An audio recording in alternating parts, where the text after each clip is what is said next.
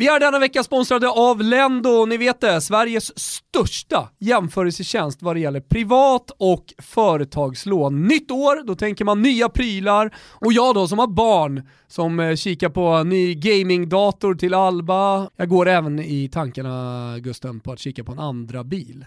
Och då är det ju viktigt att jämföra vad man kan få för olika typer av eh, räntor och, och lån om det ens är möjligt.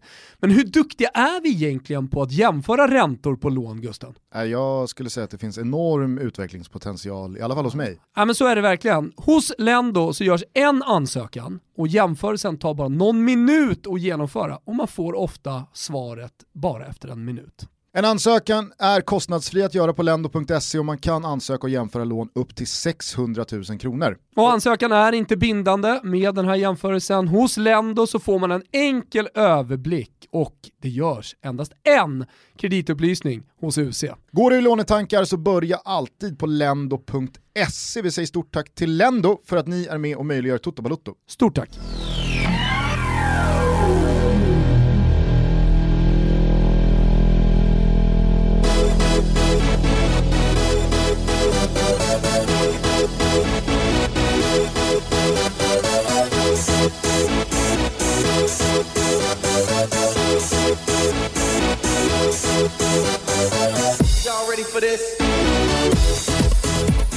Känn er varmt välkomna till Toto Balutto. Det är torsdag den 11 februari. Äntligen! Jag har fan i mig namnsdag idag. Är det så? Ja.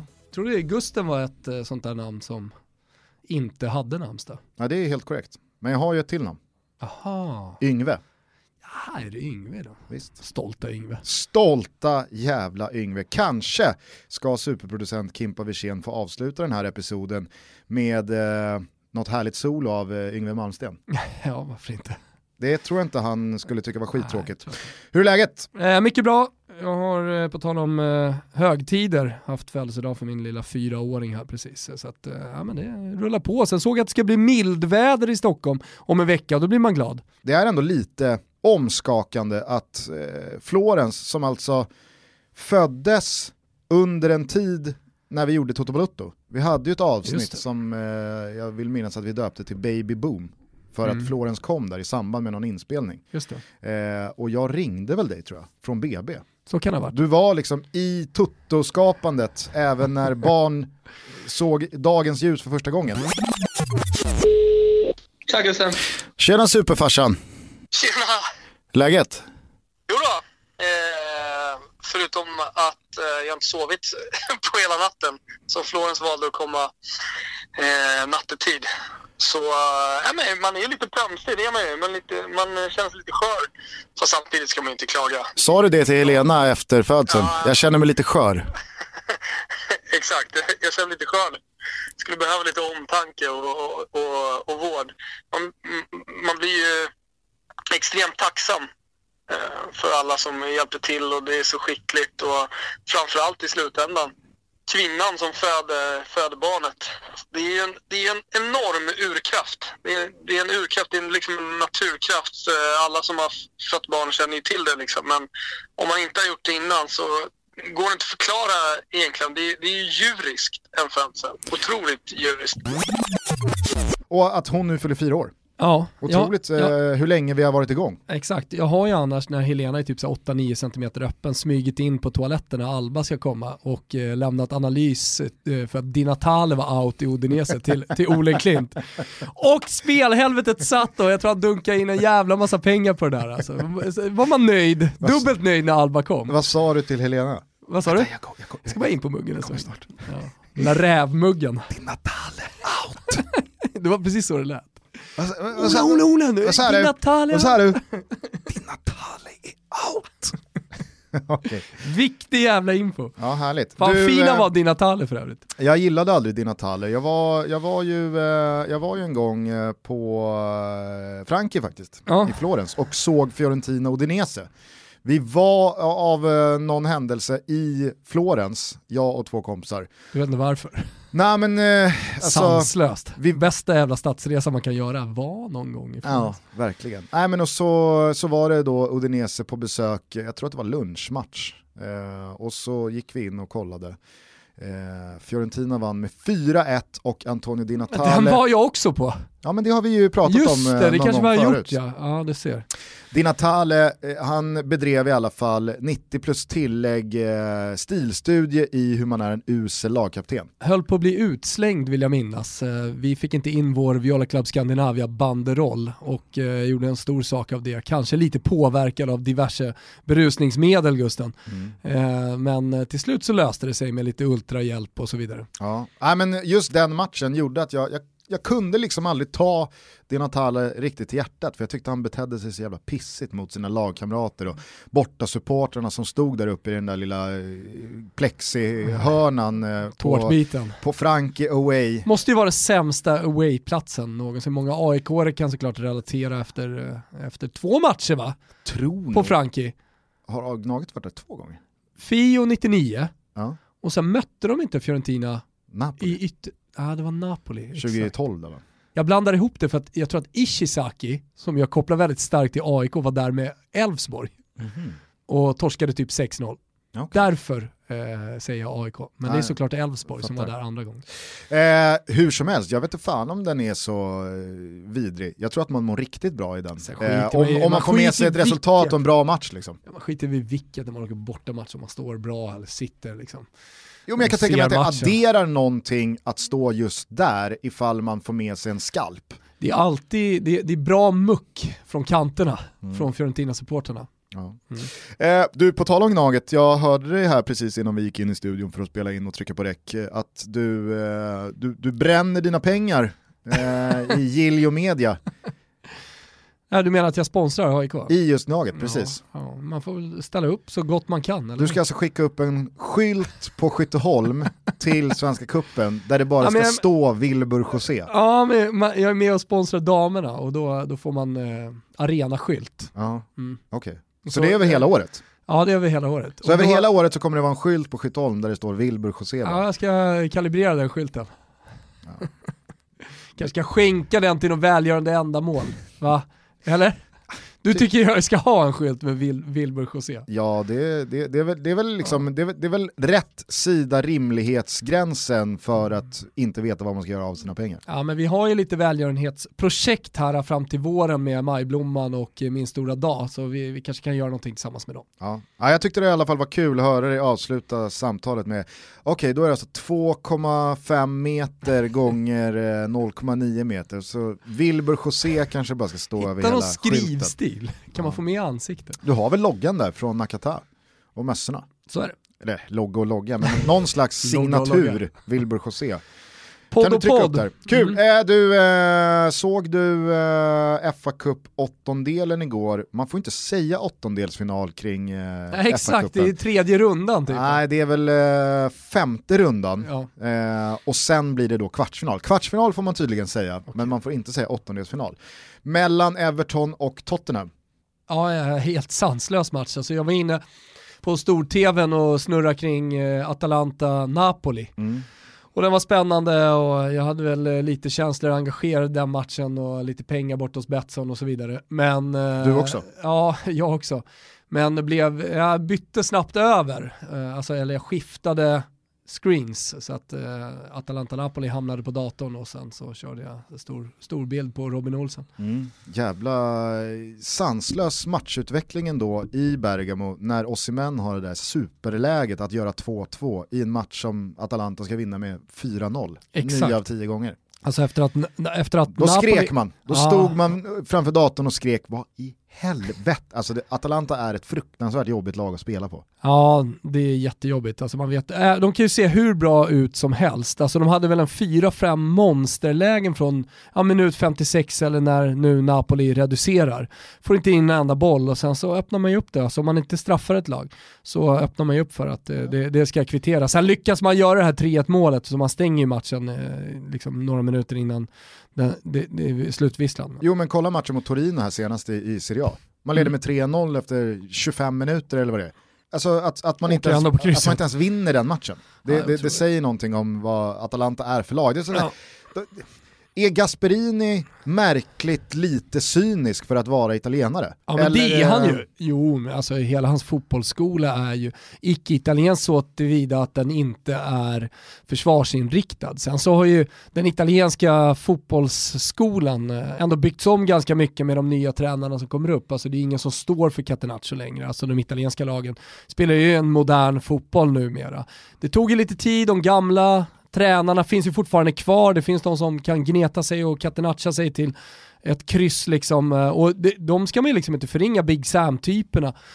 Och ja men vad har vi i Italien kvar idag? Alltså Maran till viss del såklart, eh, men hans fotboll är ju daterad också. Hans eller aktie utdaterad. har dalat. Hans aktie har verkligen dalat efter Kievo-tiden och han har inte riktigt lyckats. Så att, eh, alltså, den gamla skolan, italienska skolans fotboll står ju sig inte lika starkt längre. Och, och kollar du på Pirlo, Simone Inzaghi, Filippo Inzaghi inte minst, det är Benevento som spelar fotboll.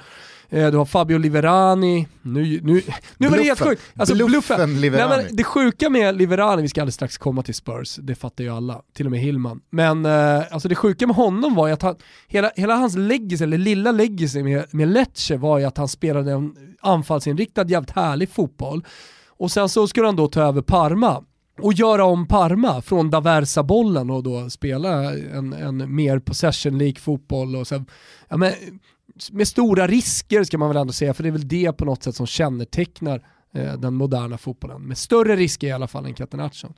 Men, Risk and reward men, men, men, han la sig liksom i, i försvar mm. med Parma. Så att ägarna kollade och bara, vad fan, vad fan det här kan ju inte leverera, det är inte det här vi ska ha. Nu är Daversa tillbaka, kräfttåget fortsätter men, men ändå. Eh, Kräfttåget var något nytt? Eh, ja. Som någon slags mix, en fusion mellan kräftgång och exakt, segertåg? Exakt. Eh, kräfttåget fortsätter. Ja. Mm. Ja, snyggt.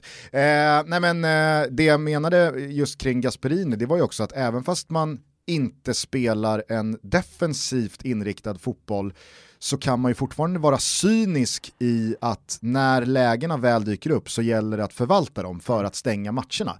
Och det kan jag nästan störa mig mest på när det kommer till Atalanta. Att de leder matcher med 2-0, har superlägen att göra 3-0, men missar och missar och missar och det är inte så frustrerat. Det är inte så liksom irriterat. Det är ingen mittback eller eh, sittande mittfältare som blir helt skogstokig när andra solklara målchansen bränns fram till 3-0. För det känns som att alla är invaggade i någon slags Ja, det är den här fotbollen vi spelar. Mm. Vi kommer skapa lägen, vi kommer bränna lägen, vi kommer skapa nya lägen. Eventuellt sätter vi nästa. Det ska sägas att det var ett mirakel i alla fall av Ospina. Ja, men det var inte bara matchen igår, utan det, det tycker jag präglar jag väldigt mycket Atalantas eh, inställning till matcherna. Att det finns inte den här, men, jag, jag har inte sett någon tappare i Atalanta internt för att så här, nu kan vi inte missa mer.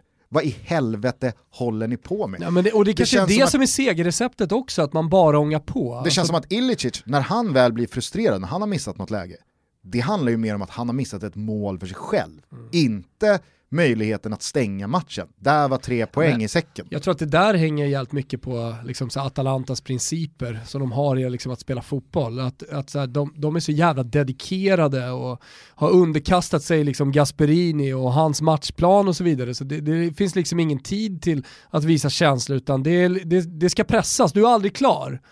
Eh, jag brukar säga det till mina tjejer, liksom, du blir aldrig klar, slagen pass, ja, men då måste du till en, en, ny position, en ny yta, det finns alltid någonting du ska göra. Och det, det... Cool fact, a crocodile can't stick out its tongue. Also, you can get health insurance for a month or just under a year in some states. United Healthcare short term insurance plans, underwritten by Golden Rule Insurance Company, offer flexible, budget friendly coverage for you. Learn more at uh1.com är väl kanske det som är Atalanta då. Liksom. Att, ja, du har missat ett läge, ja men nu ska vi fan pressa ytterback här. Ja. Det är också någonting som jag tänkt på för övrigt. Det här med de, jag, jag, jag, vet inte, vi har inte pratat så mycket om det och jag har väl egentligen ingen stor spaning kring det, men, men eh, du ser ju inte längre en inspark, utan du passar igång i straffområdet. Och det var en ny regel att man fick då stå med spelare i straffområdet Mm. i, vid inspark. Men det var ju väldigt man- mycket korta insparkar även innan det den var rätt mycket, ja men det hade börjat och det var liksom någon slags eh, tiki-taka, Pep Guardiola, eh, så här, börja, med, börja med att skicka ut en till ytterback liksom och sen så, bör, sen så inleds hela uppspelsfasen där. Men, men eh, det, det, det, det enda jag tycker är lite märkligt är att det är väldigt många lag som gör det, men som inte kan hantera det. Mm. Absolut. Alltså så här, varför har ni den typen av uppspelsfas om ni, om ni inte har en idé eller tanke? Och det, där tycker jag liksom att eh, Napoli blev synade igår, om man liksom ska eh, säga någonting konkret emot Gattuso. Att så här, du vet ju hur Atalanta kommer att pressa dig, men du kan ändå inte hantera det. Då har du inte gjort din hemläxa. Då Nej. måste du liksom jobba med uppspelsfasen under veckan inför den matchen. För att de blev så jävla straffade.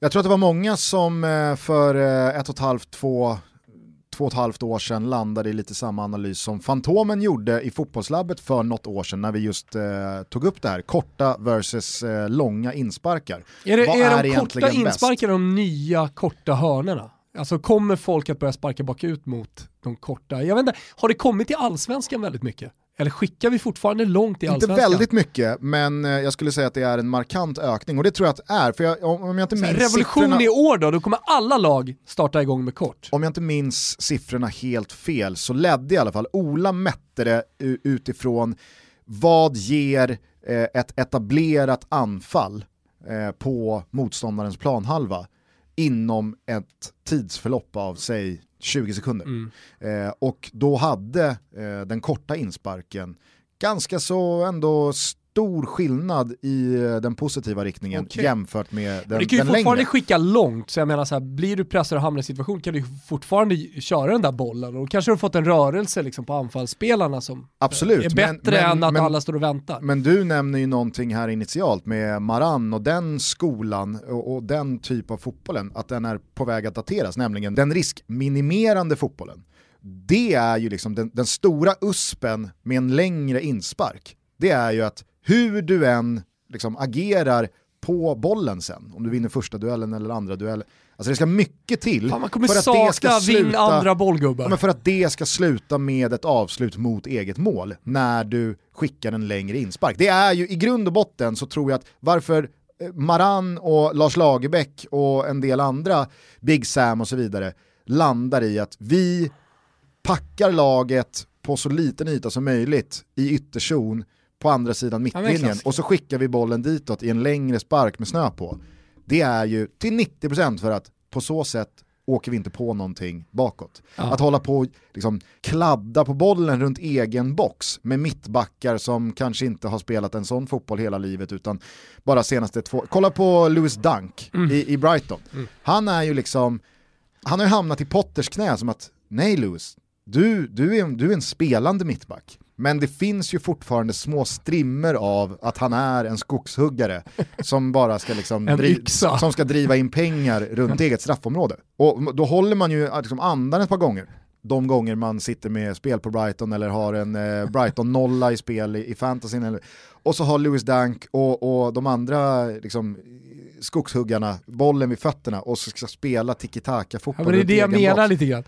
Det blir, ah, Visst, du kan fortfarande ta nödutgången och skicka den långt liksom. Men eh, jag, jag, nej, jag vet inte, jag tror att det kommer vara en revolution i alla fall i allsvenskan i år. Jag tror att alla lag kommer, kommer rulla igång den kort. Jag skulle... För lite också så här att du kan inte vara en tränare som inte rullar igång kort. Förstår du? Att det, det, det blir för mycket press på, på, på coacherna. Jag skulle faktiskt vilja uppmana någon av våra lyssnare att jaga tag i en, eh, en freeze frame av hur eh, Lasse Lagerbäcks svenska landslag såg ut vid egen inspark. Någonstans 2005 då, 2005-2006 eh, på Råsunda. För det, det måste jag säga, det är ett av mina liksom bestående minnen av hur Lasse Lagerbäcks landslag såg ut vid egen inspark. Vi pratar 22 spelare på inte mycket mer än eh, 60 kvadrat. På eh, offensiv planhalva runt mittlinjen eh, i ytterzon. Det var otroligt att se. Alltså. Hur många gånger har du inte sprungit ut på planen i värsterort och liksom fått höra “Vinn andra bollar nu gubbar!” Inte det bara är hör, liksom- det är jag som kommer, jag, jag, ja. jag kommenderade ut den orden. Etta, tvåa. kommer ju sakna den. 1-2 Ja, var det 1-2, jag sa. ja. 1-2 nu gubbar. Mm. 1-2, 1-2, Du körde inte andra bollen. 1-2. Kommer du inte sakna det? Jo. Det är ju snart borta. Och det kommer såklart komma tillbaks. Mm. Alltså Pelle Olsson har en revival i sig. Jo. Sanna mina ord. Mm.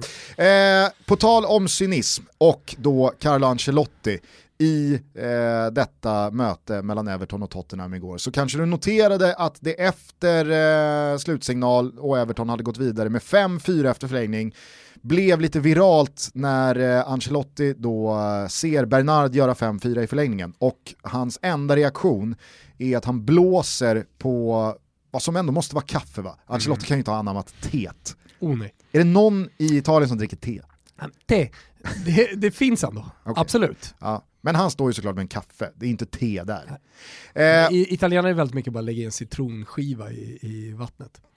just det. Ja, och så ligger i alla fall eh, kameran på Ancelotti och i bakgrunden då Evertons eh, bänk där eh, sitter spelare och ledare. Och så gör då Bernard 5-4 i denna infernaliskt spännande och svängiga eh, match mellan Everton och Tottenham.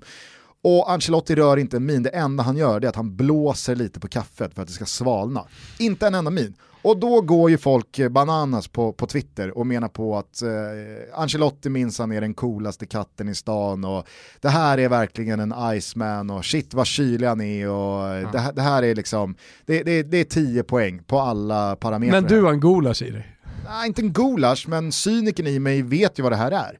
Han är ju inte liksom svala snubben som tar det där med en klackspark. Han står ju och skäms. Han står ju och skäms över den matchen hans lag har bedrivit.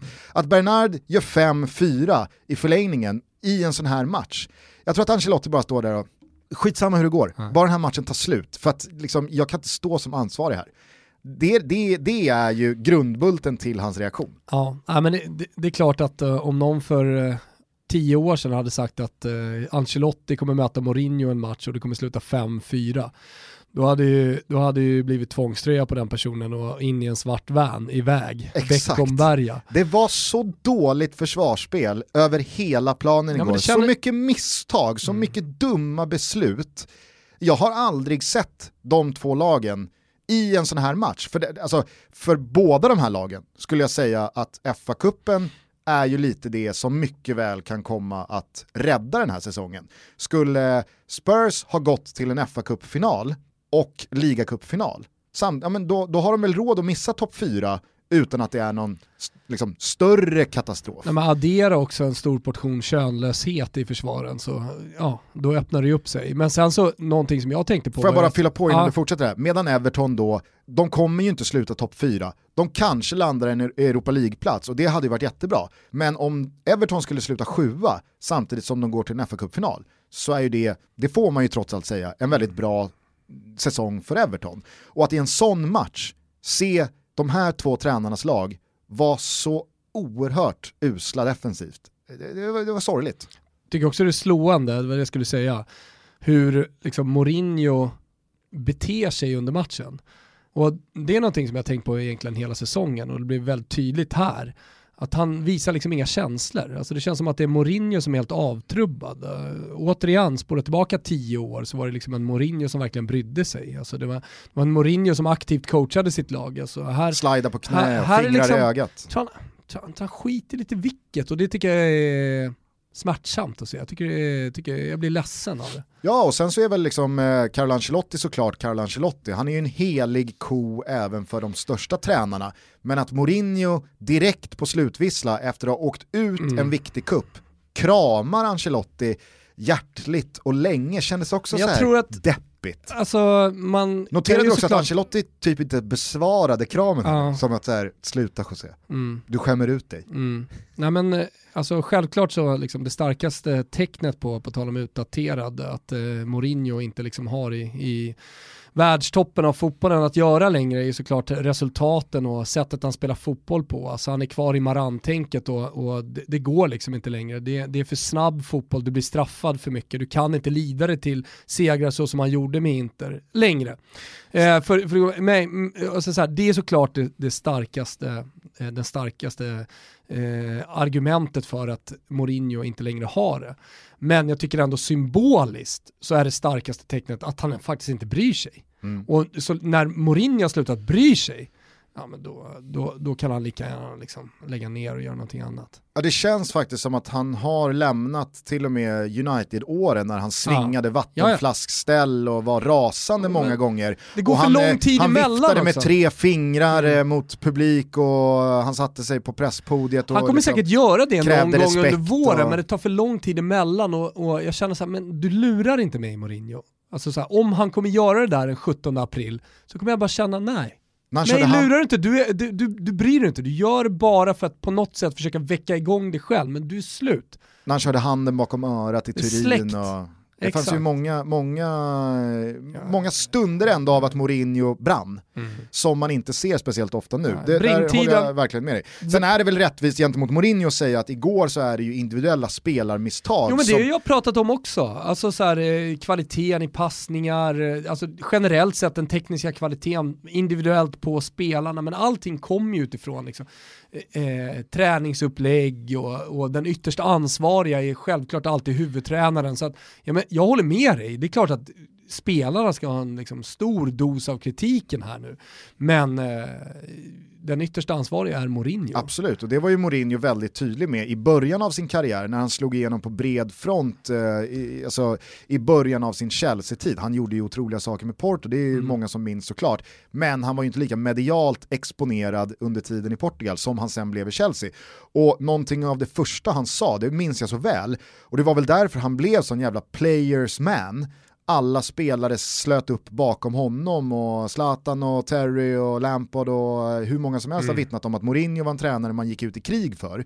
Det var ju att han direkt sa, när laget vinner, då är det spelarnas förtjänst. När laget förlorar så är det mitt fel. Mm. Alltså, han var så tydlig i den taken på ansvarsfrågan att när laget vinner, då ger han spelarna all cred, för då är det mm. de som har gjort något bra. Så fort resultaten går emot, då är det bara mig ni ska skylla på. Mm. Så att han är ju medveten om vems felet är, men igår, och det, alltså, nu har det gått väldigt lång tid sedan första vändan i Chelsea, mm. men det är också ett tecken på att Mourinho har förändrats åt ett håll som snarare vittnar om att det börjar nog sjungas på sista versen, att han själv står efter en match igår och pratar om ja, vad ska jag göra? Vi är det bästa laget eh, vid, vid 1-0 första halvtimmen, men sen är det misstag, misstag, misstag.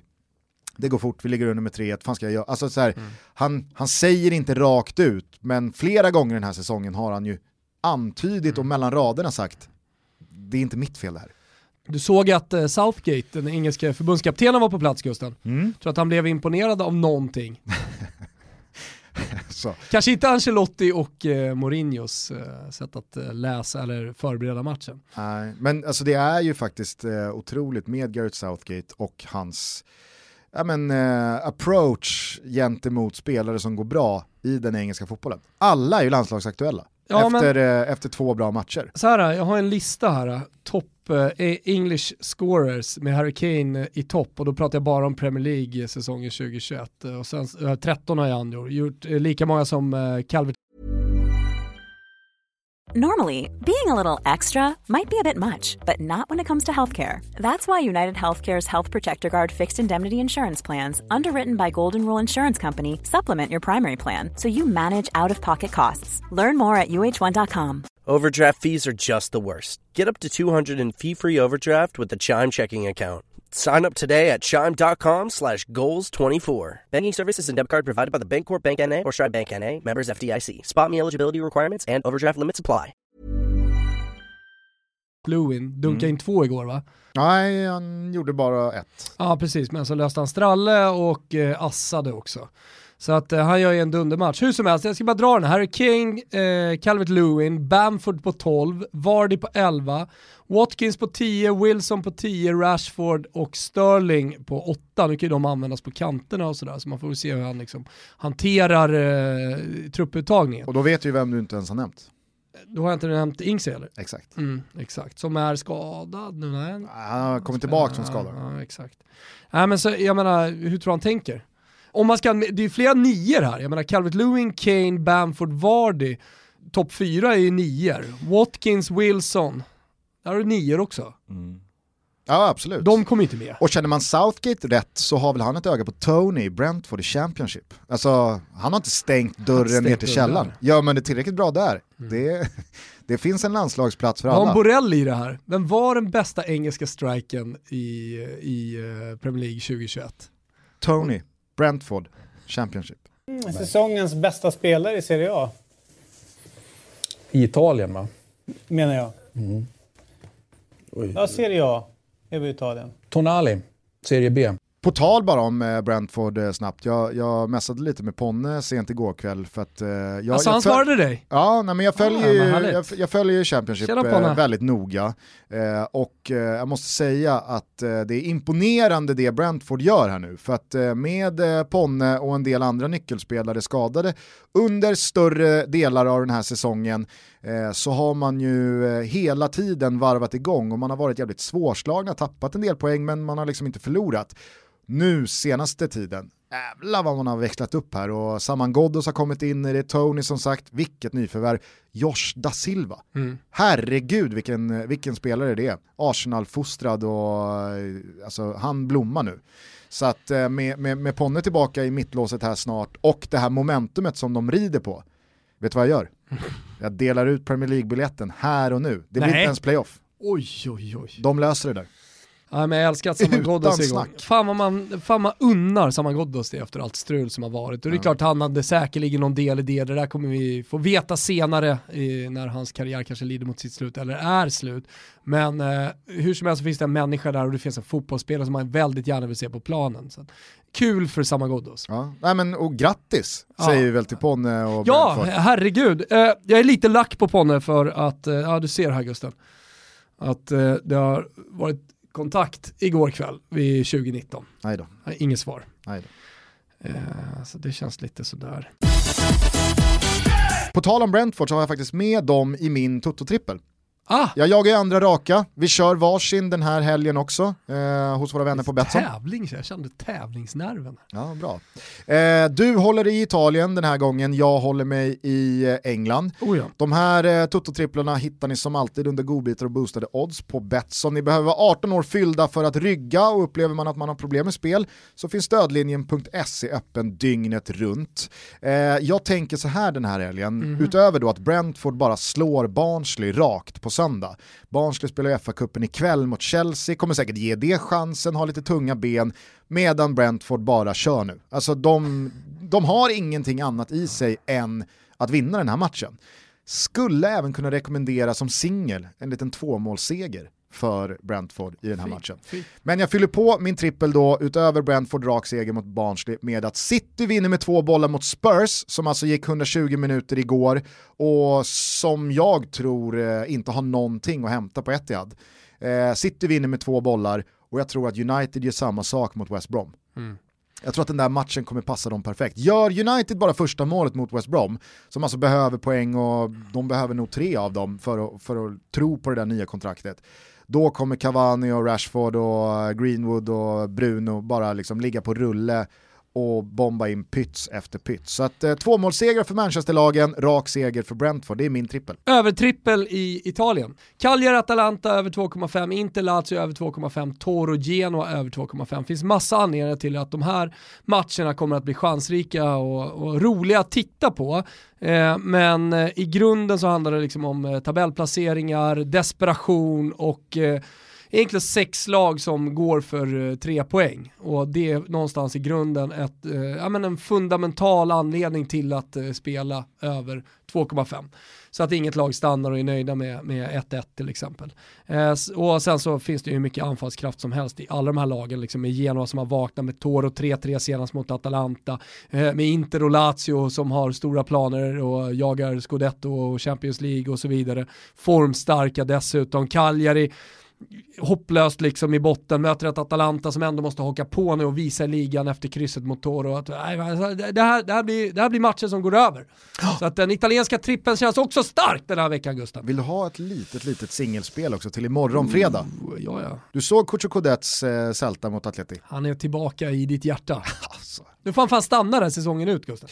Elche hemma imorgon kväll. Oj. Kikar på en liten tvåmålsseger för Oj. Celta också. Ja, mysigt, ni ha med mysigt att börja eh, helgen med. med Precis, Mm. som en liten eh, smygis Mm. in i den här helgen. Eh, härligt, rygga de här spelen om ni vill, vågar och kan så jobbar vi in lite deg ihop här Mm. under helgen. Noterade du eh, vad som var grejen med Citys eh, fa Cup-seger mot Swansea igår? Nej, De slog ett rekord. Nu brukar ju vi eh, skoja lite om eh, krystade låtsasrekord och att ja men nu har, eh, jag såg att Patrick Bamford eh, nyligen eh, blev den första leadspelare att göra mål på alla veckans sju dagar och ja men sådana grejer. Ja men du vet, det, det, det, det, det är så löjligt ibland vad, vad folk gräver fram. Nej, men igår så tog City sin femtonde raka seger. Okej, alla kategorier, eller alla ligor och cuper. tävlingsmatcher, Yes. alltså 15 matcher i rad har City vunnit. Och det var nytt rekord. Och då tänkte Mm. jag så här, låter inte det väldigt lite? För, för då, de, det gör man alltid när de det kommer så här raka segrar-rekord. de tangerade förra segern, alltså mot Liverpool, Mm. så tangerade de Prestons rekord på 14 raka segrar från 1892 Otroligt. och någon Arsenal-säsong tror jag på 80 eller 90-talet. Mm. Men nu så är de alltså först i den engelska fotbollshistorien med att ta 15 raka segrar. Och jag har inte kunnat sluta tänka på det där sedan igår kväll. Att så här, hur kan inget lag på 130 år inte ha vunnit 15 raka matcher? Ja, det är bisarrt. Men, Okej om det hade varit 28 raka matcher. mm, men jag fick, jag fick upp, 15 ja, jag var vet, men jag, ja, men första gången jag liksom började tänka på exakt den här typen av rekord var ju när Inter under Mancini med Zlatan i laget eh, slog något, jag tror att det var ett ligarekord, det var definitivt ett klubbrekord i alla fall.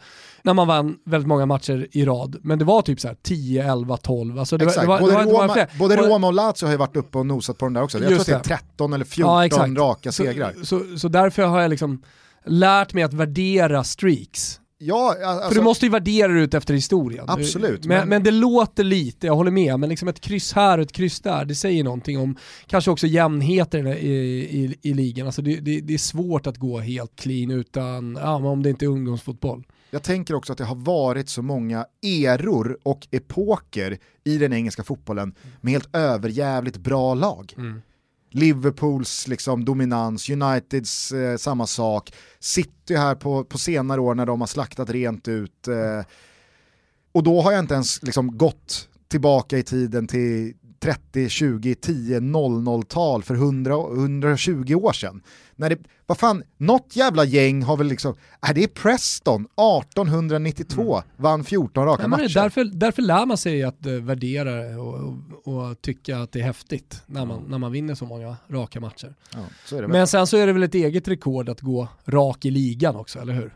Precis, eh, och det vet jag inte riktigt eh, vad det är, men inte eh, 15. är 15 ett liksom, nationellt historiskt rekord, det är ju inte jättemånga kuppmatcher på de här 15, så att då torde de ju vara på gång mot något slags rekord där också. Eh, jag tycker i alla fall att eh, City och Pep Guardiola förtjänar eh, respekt alltså. Vilken jävla säsong de gör. Och de har liksom kommit underifrån, för det som började som någon slags fiaskosäsong för dem, eller i alla fall en svag säsong, har liksom drunknat lite i att andra lag, och det är inte bara England skulle jag säga, utan även eh, europeiskt, har gjort ganska dåliga säsonger. Och fått liksom uppmärksamhet kring det. Kanske framförallt då Barcelona, Real Madrid. Det har varit väldigt jämnt i Italien, man har fokuserat mycket på det. PSG har inte alls eh, ångat på i samma stil som tidigare i ligan. Och Bayern München har ju absolut inte darrat på någon manschett, men det har inte varit den här liksom, jag vet inte vad det är, men, det, men, men med allting utöver Citys framfart i Premier League i form av Liverpool då inte minst och Manchester Uniteds återtåg till toppen och eventuellt eh, har varit som en titelkandidat och Leicester har gått bra, så har man liksom, jag vet inte, City har inte fått den uppmärksamhet de förtjänar i det de gör. Nej. För att satan vad bra de ser ut. Ja, men på tal om det och det som har varit säsongen eh, så var det också någonting som slog mig. Jag hittade liksom en kärna Eh, i vad som, man pratar ju väldigt mycket om eh, att det är viktigt för de här storligorna att de är jämna och att det finns en titelstrid. Men man pratar inte kärnan i vad det är som är så jävla viktigt med en titelstrid. Vi snackade om det sist ju, med att du eh, försökte blåsa upp den här Champions League eh, liksom, striden. Mm. Men det, det är lite sådär, små barn, små problem, stora barn, barn, stora problem brukar man ju säga. Och det har jag ju verkligen märkt nu med Stella som börjar komma in i förpubertet och liksom det börjar hända grejer. Man märker att problemen är, kommer bli större och de kommer bara växa under ett antal år framöver. Och det är ju precis det som är kärnan i liksom, eh, en titelstrid och varför det är spännande. Det är polemiken. Alltså små lag, små sportsliga mål, liksom, ja, små, eh, liten polemik, eller hur? Och då, då blåses liksom den här rivaliteten inte riktigt upp, det händer inte så mycket mer än. Men, kolla på Italien nu. Mm. Kolla på Antonio Conte som drar fingret till Agnelli. Kolla på liksom... 90%. Ja, kolla på 90% Lukaku. fingret. 90% fingret ja. Kolla på Lukaku mot Ibra. Kolla på vad som händer när det är en titelstrid med de stora lagen. Inget jävla Leicester som är uppe och, och bråkar med, med Manchester City, utan här är det de stora lagen. Här är de stora presidenterna och de stora spelarna som stångas med varandra. Det är de riktiga vinnarskallarna som går, går eh, panna mot panna. Då händer det någonting. Och det är det som är kärnan i allting. Tjafset, jiddret, polemiken, antagonismen. Mm. Nej, jag, jag, jag kan bara hålla med. Vad är Ska- fotboll i slutändan? Jo, det är antagonism. Det är känslor. Exakt, det och antagonismen, eller polemiken, tjafset, jiddret, det är de känslorna som är starkast. Hatet. Hatet. Rivaliteten. Kärnan i fotbollen har vi nu hittat, och det är hatet. Missundsamheten. Stark också. Missundsamheten kan de hålla på med kring Champions League-strecket och att något lag kanske åker ur. Den är lite rolig och den är härlig att ha med sig, men det stora, det är hatet. Och det är det vi nu ser i Italien, det är det vi har sett, vi har sett det lite i Klopp med hans sätt att hantera media, hans, jag ska inte säga bitterhet, men Vill, eh, vill säga här att igår nådde det, inte bara mig utan nog säkert många andra, att eh, Klopps mamma dog nyligen. Och att det är eh, förmodligen en ganska så stor anledning och förklaring till att han varit eh, ganska så eh, bitsk, taggarna utåt och osympatisk senaste tiden. Har ens mamma nyligen dött? Jag vet inte. I min värld så får man eh, blå registreringsskylt då. Fri lejd, även fast man är tränare för Liverpool, att eh, vara ganska så svårälskad. Rest in peace. Men man kan ju dra det ännu längre. Vilka matcher vill man åka och kolla på ute i Europa? Vilka är liksom de stora? Eller i världen? Ja, men du vill inte åka och se klubblags VM-finalen, även om det är två stora lag som ska mötas. Är du ju vill ändå åka och se... Där. Vi vill åka, och jag tror att det är många Toto-lyssnare som vill åka också. Men du har Boca, River och alla argentinska möten. Alltså du, du har derbyna runt om i Italien. Eh, och du har stormatcherna. Alltså du, du har Inter Juve, alltså den typen. Du har eh, eh, United Liverpool eh, och, och så vidare. Alltså, och vad är varför vill man åka och se de mötena? Hatmöten, eller hur? Rivalitet. Galla Fenner. Och så försöker vi få bort det liksom, eh, med att, genom, vänta. Och så försöker vi få bort det genom att eh, införa villkorstrappor och vi försöker få bort det genom att eh, ta bort ståplats och allt möjligt. Då tappar man hatet och vad gör man när man tappar hatet och rivaliteten? Jo, då dör fotbollen. Jag tror också att en aspekt som Jävla väldigt många insikt. underskattar, det är att även i hat och i rivalitet, alltså pur hat, så finns eh, respekt. Och det tror jag många glömmer när man hela tiden drivs av att underminera hatet, få bort rivaliteten, få bort saker och ting som ja, men, eh, riskerar att urarta. Att alla som känner ett starkt hat känner såklart också en stark kärlek till sin klubb, men i de känslorna ligger nog också en jävla massa respekt inbäddat också, som hela tiden är en garant för att man vet vart gränsen går. Ja men så är det, definitivt. Ska du bara förklara kort vad det är som händer då mellan Conte och eh, Andrea Agnelli och Juventus? För att eh, nu är det ganska så hårda ord och ganska så rejäl eh, stormvarning eh, medialt. Men allting grundar sig såklart i en exit från Conte. När han lämnade Juventus eh, som ja, men var kantad av eh, massa bråk mellan honom och den sportsliga ledningen, men för all del också presidenten Agnelli. Och jag tänker inte ens säga orden Gusten, men jag säger restaurang och 100 eurosedel så vet du vad jag pratar om. Ja. Eh, nej men där, eh, men det har också spetsats såklart. Eh, och det har spetsats av att de två lagen nu är med och gör upp om scudetton. Alltså där har liksom, det, hade- det här hade aldrig hänt om Conte hade legat sjua Nej. och det inte hade funnits eh, en eh, sportslig strid mellan, mellan klubbarna. Så det, och det är lite det jag menar. Exakt, men, hur han än lämnade så är det, det är en sak att ta landslaget och Chelsea. Mm. Det är inte lika känsligt som att komma tillbaks till Serie A-fotbollen, ta Inter och börja störta Juventus från toppen. Ja, men sen har ju Marotta varit inne och petat på Juventus-spelare och, och eh, Juventus har svarat eh, genom att Paratici har ringt då direkt till Barella, det säger i alla fall italienska medier, eh, och eh, uppvaktat honom ganska friskt. Eh, och det, det här ska liksom ha legat eh, i, i någon slags grund och, och spetsat på irritationen från Conte mot eh, Juventus. Och, Och- sen under matchen då så ska han ha fått höra en massa skit. Alltså typ som eh, ett Råsunda-fetto som står och ropar på, på tränaren. Ska, ska Agnelli ha varit då ett San Siro-fetto och, och gapat på konto under matchen? Vad jag förstår i alla fall. Stil och klass. Stil och klass och det, där åker de ju på det igen då, Agnelli-familjen som ofta åker på det här med stil och klass. De pratar ju väldigt mycket om det själva men, men eh, jag vet inte hur de har eh, burit eh, Lavocatos arv vidare. Men eh, det, det är också dessutom liksom en, en Juventus-historia som inte alltid är ljus också såklart. Eh, Och en, del, en del skit med Ladri och så vidare. Men eh, det där är väl inte att hedra Gianni och hans dubbla Rolex? Alltså Gianni Hålla på sådär som ute. gör. Nej, fan. Han, han var ute och segla med Greta Garbo i, på, på det Tyrenska havet. Sådana grejer pysslade han med. Eh, det var ganska många namn som droppades där med, med Marotta och Paratici och så vidare. Men eh, för alla er som inte liksom, eh, kan dra i alla de här trådarna och har ansikten till namnen och förståelse för så är det en jävla invecklad och infekterad situation mellan Juventus och Inter sportsligt och relationsmässigt. Historiemässigt. Conte är ju en verklig klubbikon sett till Juventus historia, inte minst eh, för hans år som spelare men att han sen fyllde på med tre, eller var det fyra, Kan vara fyra. ja. raka ligatitlar.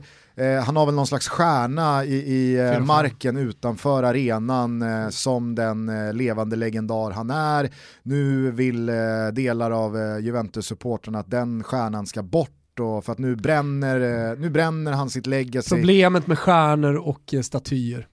Det jag däremot tycker är en alarmerande och en oroande trend från den italienska fotbollen är att sådana här tjafs, alltså Conte smyger upp något slags finger mot läktaren till 93%, eh, Agnelli säger några hårda ord om Conte, men som du är inne på, det är känslor det handlar om, det är äkta rivalitet, det är vinnarskallar, och det här var ju samma sak med, med Lukaku och Zlatan. Visst, det Lukaku säger om Zlatan och hans fru, inte snyggt. Det Zlatan säger eh, om Lukaku och hans mamma, inte speciellt snyggt. Men det är heller inte hela världen. När jag nu läser efterspelet i morse här från Gazettan och andra, Totosport, att äh, men nu ska Agnelli stängas av en månad och Conte ska ha böter och avsteg. Ja, men det dödar, ta exakt. bort rivaliteten och hatet så dödar det fotbollen. Det är så enkelt. Det blir liksom... Eh, kommer aldrig bli gentlemannasporten, eh, typ rugbyn där man går och käkar efter. Alltså, fotboll är död. Alltså, hur mycket Fiorentina än försökte återskapa den tredje halvleken i fotbollsmiljö kommer aldrig gå. men- Sluta med att någon spotta på någon när, de gick, när, när motståndarna gick av planen. man, kan inte hålla, man kan inte hålla på och stänga av och bötfälla sportsligt aktiva på den här nivån Framförallt för att de en jävla visar USP i den känslor. italienska fotbollen. Det är därför man älskar Italien nu. För att det är en av få ligor som faktiskt har det här fortfarande. Ja. Alltså rasism och genom liksom vidriga alldeles rasism och alldeles för grova, onödiga och direkt liksom karriärshotande tacklingar. Fine by me att gå in och liksom förlänga avstängningar i efterhand vid ett skrivbord. Men när det muckas, Ja. när liksom känslorna är utanpå och hela andemeningen med tjafset är det här är viktigt för oss. Det här är viktigt för mig, det är viktigt för dig, det är viktigt för väldigt många människor. Och visst, vi gör kanske inte den bästa reklamen för oss själva här som sympatiska härliga personer. Men det behöver vi inte Men göra. det är vi inte heller. Nej, exakt, men det är vi inte heller. Vi är förmodligen ganska osympatiska personer, men vi tycker att det här är jävligt viktigt. Att då hålla på och vifta med månadsavstängningar och böter hit och avstängningar dit, är, fy fan, det, det, det, det är ledsamt. Mm, det. ledsamt måste jag säga. Ja, och sen så kan det väl kanske ha förstärkts lite av eh, corona, att man hör allting. Men det var ju uppfriskande att se Zlatan och Lukaku bråka utan att ha handen framför käften. Ja, ja. För jag upplever att det har varit ett större problem för folk. Att eh, folk pratar med handen eh, framför munnen. Men man kanske förstår varför de gör det också. Mm. Läppläsare på läktaren har ju funnits eh, i alla ligor under de senaste 20 åren i alla fall, eller hur? Jag sökte tidigare efter en landslagsuttagning från dig, alltså vilka är det som kommer med? Ja. Skit i det. Däremot kan vi bolla Nej, men, upp... alltså, jag, jag svarade väl med, helt ärligt att säga att alltså, Tony finns ju. Mm. på någon slags bruttolista på Southgates kontor, så att det känns helt omöjligt. Den enda man kan räkna bort är väl Vardy, alltså just för eh, åldersmässigt, eh, jag tror att Vardy också är en spelare som hellre, om nu coronapandemin tillåter det, piper till Spanien, Mallorca och, och petar i sig eh, 100 pints än att sitta på bänken i landslaget under ett mästerskap. Det vill inte, det vill inte Jamie Vardy göra. Nej. Och han vet att Harry Kane, om han är frisk, kommer ha hans plats i startelvan. Mm. Ja, men i och med detta så hoppar jag på EM-bröstet och eh, får igång pulsen. För det jag vill säga är att vi kommer göra en EM-podd i år och vi kommer göra ett avsnitt per land. Precis. Det här kommer vi börja släppa eh, någonstans eh, framåt vårkanten, eller hur Gusten? April. När, när vi har solen i ögonen. Eh, det är många som har frågat nämligen, vad händer med Mästerskapspodden? Tutski Balutski kommer tillbaka och det kommer att bli, det kommer fan bli fräsigt Gusten. Ja. Vet du vad som också kommer tillbaka här? Nej. Svenska kuppen. Ah, Börjar nästa vecka och Simor sänder alla matcher. underbart. Ja. Det är fortfarande vinter, jag vet, det är dubbla minusgrader, det är kallt och det är långt mentalt till vår, allsvenskan och sol och shorts. Absolut. Men Svenska Cupen är starten på det svenska fotbollsåret. Underbart. Träningsmatcher i all ära, det går liksom inte Ja, att de- eh, polera den eh, bajskorven. Nej, det, det går verkligen inte att sminka den grisen. Eh, men eh, de här träningsmatcherna har ju gått rätt snabbt förbi. När vi spelar in det här idag, torsdag, så är det ju Bayern Peking till exempel. Alltså det gör ju, på tal om att hoppa på EM-bröstet så, så är det ju en rejäl kickstarter med Svenska Kuppen eh, på eh, allsvenskan och, och få igång den pulsen. Så utöver all fotboll ni ser från Serie A och La Liga i Simons kanaler så ser ni alltså från och med nästa vecka alla matcher från Svenska Kuppen. Har man inget abonnemang på Simor så hör ni ju själva. Då Man missar skaffar man grejer. Ja, då missar man grejer, då skaffar man det. Innan vi slutar så vill jag informera att K-Rauta har en alla hjärtans dag-tävling den 14 i andra, det är alltså på söndag, där man kan vinna en hotellweekend för två personer till ett värde av 3500 kronor. Så gå in på K-Rauta på Insta. Hallå där. Mm. Vad, vad ska du göra på alla hjärtans dag? Ska du kompensera någonting för att du eh, på BB där för, eh, vad sa vi, nio år sedan tassade iväg och informerade Olen om att dina tal är out? Ja, man kanske kan vara lite romantisk och få hoppas på lite liv i bingen, vem vet? det där gillade du inte att höra Gustav. Äh, nej, men det blir, det blir romantik, som Ja. alltid. Jag är en stor romantiker. Men eh, om du har liksom avsatt hela dagen till Helena och gjort ditt bästa i, i kök och piffat till dig och verkligen dedikerat hela din dag till henne. Kört manscaped hela vägen. Och så kommer då riktigt tung info om att, vad ska vi säga, Tony är out i Brentford. Smyger du iväg och skickar det till Olen då? Då, då piper jag iväg och så skyller jag på balltoner. Eh, hörni, eh, om ni vill så ses vi på söndag kväll i Fotbollssöndag Europa. Jag drar igång studion 20.00, vi har fullt fokus på Inter-Lazio, vilken jävla match. Nej, supermatch. Det blir eh, Det, den har ingen, fantastiskt. en av få stora matcher i Italien som inte har ett namn, en benämning. Just det. Och där vet ni vi- den bästa benämningen av dem alla. Det är Il Derby del Riso, mellan Prover- Provercelli och Novara. Risets derby. Ja. För mig kommer alltid Inter-Lazio vara liksom Hernanes-derbyt. Ja, man kan, det, är ju, det är lite av ett vänskapsmöte. Jag vet inte exakt hur turerna har gått de senaste åren, för det där går ju liksom upp och ner Det hela har väl tiden. luckrats upp lite det där Adjut. Ja, men det, alltså allting lever ju i de olika ultrasgrupperingarna, så att om de fortfarande vänder så kan folk framför tvn säga vad fan de vill. Det jag i alla fall syftar till det är brassen Hernanes som firade stora framgångar och var en eh, älskad profil i Lazio. Lämnar under uppmärksammade former för Inter, kommer tillbaka till Stadio Olimpico och i första matchen då mot sitt gamla gäng så gör han två mål, firar med sin karaktäristiska bakåtvolt, det var ju hans målgest. Och efter matchen får han då frågan, ja du väljer ändå att fira mot eh, ditt gamla lag och dina lagkamrater. Man ser i Hernanes ögon att han kommer på, ja det kanske inte var så jävla bra så att han säger, mm, men det var en ledsen bakåtvolt. Mm. Har vi sagt några gånger, eh, Sao Paulo spelar han fortfarande i Hernanes, så att han är igång. Hörni, nu eh, sätter vi punkt för dagens Toto Balotto. Nu tar vi en eh, Pepsi och börjar ladda för eh, klubblags-VM-finalen mellan Bayern München och Big Mac Gignacs eh, Tigres. Underbart! 19.00 ikväll. Ah, kör vi! Här kommer Yngve Malmsten. Ciao Toto.